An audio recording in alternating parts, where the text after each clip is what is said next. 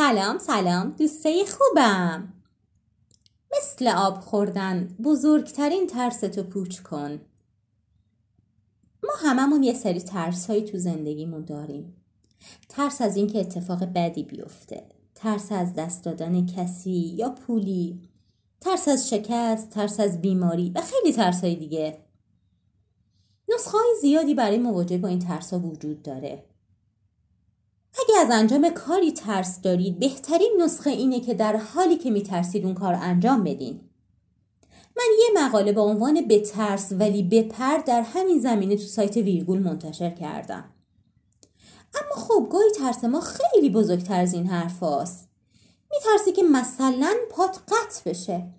میترسی که همسرتو از دست بدی.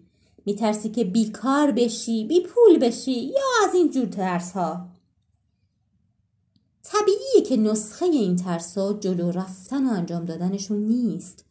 چون ماهیت اینا کار نیست که انجامش بدی. اینا چیزی از جنس گمان هستند. تصور هستند خیال هستند. خب حالا چه کنیم که حیمنه اینا در ذهنمون بشکنه و پایین بریزه؟ یعنی جوری اعتبارشون رو از دست بدن که دیگه ازشون نترسیم. نسخه منحصر به فرد برای این گونه ترس ها اینه که یک مدتی تو ذهنمون با اون ترس بزرگ زندگی کنیم. یعنی مثلا میترسیم که پامون قطع بشه چند روزی فکر کنیم که پام قطع شده. حالا چطوری باید زندگی کنم؟ تو این گونه موارد ذهن میگرده دنبال راه حل.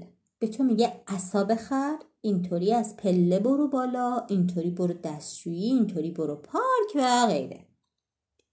یا مثلا میترسیم که همسرمون رو از دست بدیم. چند روزی تو ذهنمون اینطوری زندگی کنیم که همسرمون رو از دست دادیم خب حالا باید چی کار کنم؟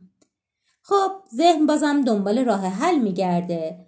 میگه اگه درآمدی وجود نداره باید کار کنم باید قبضا رو خودم بپردازم از این به بعد ماشین رو باید خودم ببرم تعمیرگاه و غیره.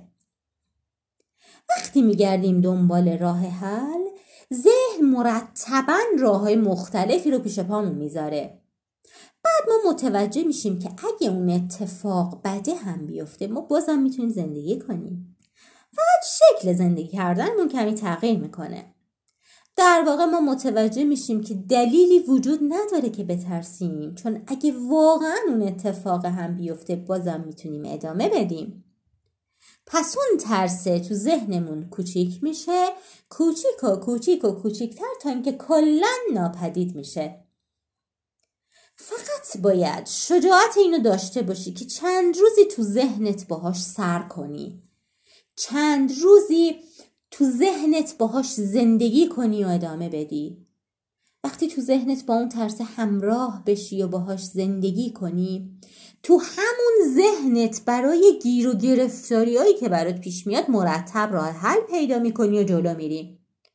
کم کم متوجه میشی که هنوزم زندگی هست و میشه زندگی رو ادامه داد. آروم آروم متوجه میشی که هر ترسی که داشته باشی پوچه. بیمعنیه. چون بعد از اون ترسه و بعد از اون اتفاقه باز هم راهش رو پیدا می‌کنی و ادامه میدی. امیدوارم که این مطلب براتون مفید بوده باشه. دوستای خوبم.